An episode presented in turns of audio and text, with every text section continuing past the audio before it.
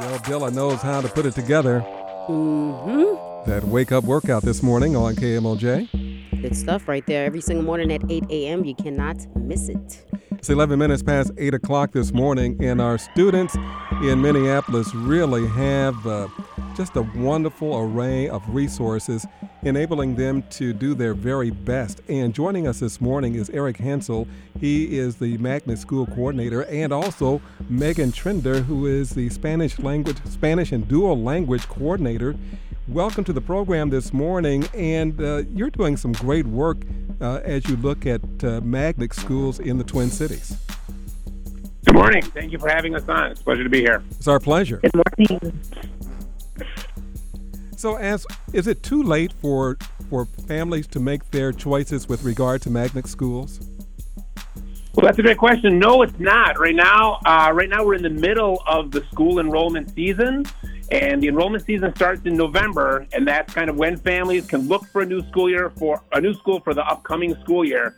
But the school request due date is February 7th. So right now is the perfect time for families to kind of investigate and connect with schools and kind of see what in, what interests their students have. And by getting their school request submitted by February 7th, families have the best chance of getting their first requested school. So, Eric, how would I know if I'm I'm mom, dad, I'm sitting here and I've got my student here. How would I know if a magnet school would be best for my child?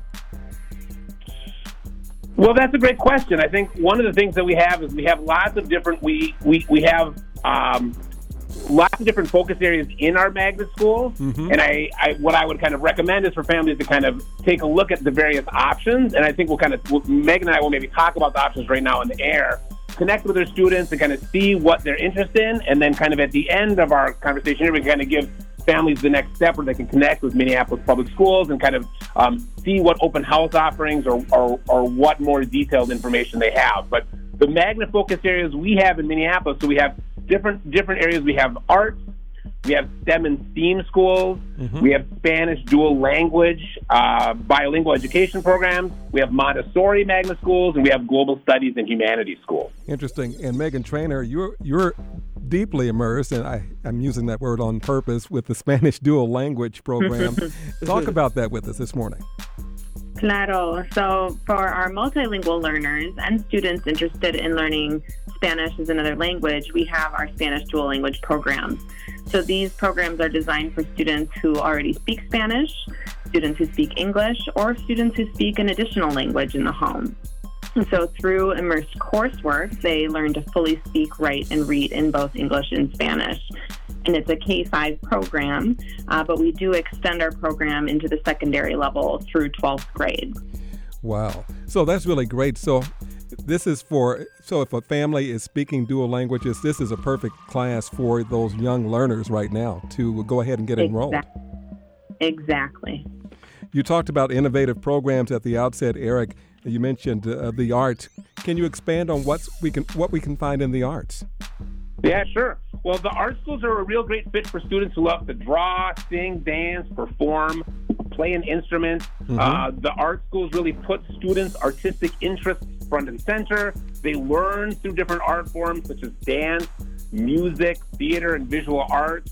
Um, I got a chance to see one of our art schools in at Marcy, and they were doing an interpretive dance showing the life cycle of a butterfly. So really, kind of that's combining science with, um, you know, like a, like a, like real dance. So that's kind of what it looks like when you're actually seeing it happen. It was it was, it was great to see.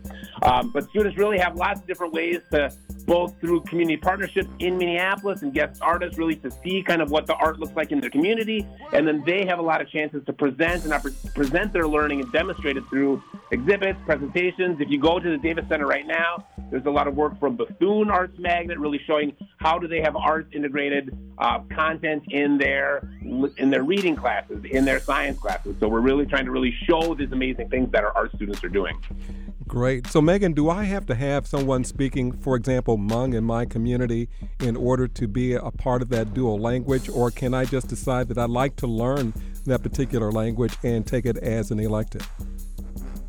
Exactly. You can be a speaker of any language to enter into our dual language programs in pre K or kinder. So it's really open to uh, students who already speak Spanish, Mhm. students who speak English, or like your example, Hmong or any other additional language. Where can our, li- our listeners and your students and families get more information about Explore Minnesota? Explore MPS, I'm sorry. So- that's okay. We recommend families visit our website, which is exploremps.org. So at that website, they can use the school finder to see what their community school is and then explore the different magnet schools that are available to them based on their school address. And they'll, they'll see also a description of all the schools and then have links to the school website so they can get a good sense for how these schools are unique.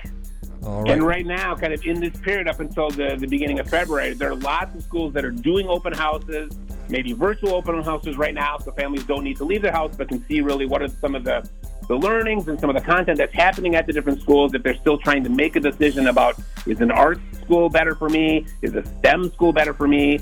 Um, and really through that exploremps.org site, they can get a, there'll, there'll be a list of different open house times if families are interested in more details about um, uh, about different schools. And also through that exploremps.org, they can also connect with our student placement office. Mm-hmm. And we've been working very closely with the student placement office so they can also be aware of the different programs and different schools.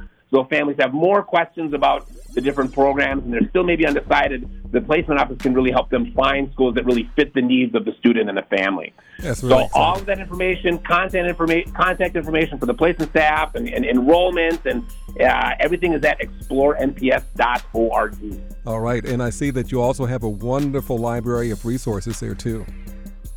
Yep, there's there's there's maps, there's information, there's there's some real detail. There might be um, there's detailed pictures of the school, so you can kind of really see everything that's going on. Um, so there's that that is really our go-to point for all the information about enrollment right now. All right. So I'm just curious, Megan, do you have a final thought for our Twin Cities listeners who are excited about the dual learning, dual language programs?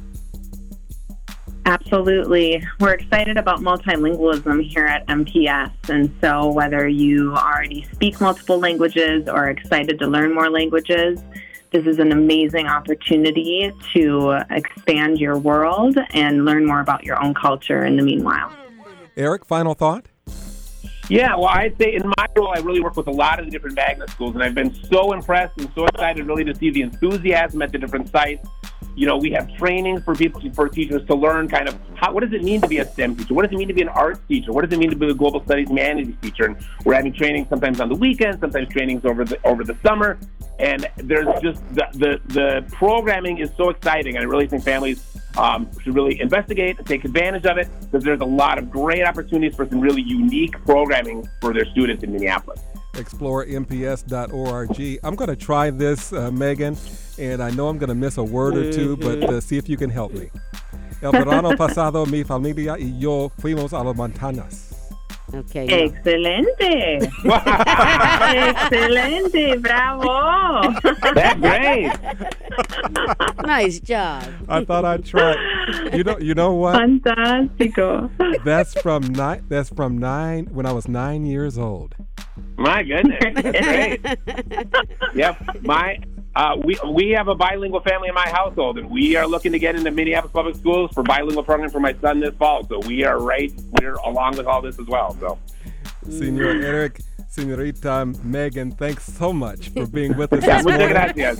Muchísimas gracias a ustedes. Thank you both very much for having us on. De nada. Mm. Yep. Bye bye. Sí. Hasta mañana. That's all I know. ¿Cómo está? That's very good. Muy Hasta bien. mañana. Muy bien. We'll see you tomorrow. well, I won't see you till Monday, but you know what I mean. Minneapolis Public Schools. If you'd like more information, explore exploremps.org. We'll be back.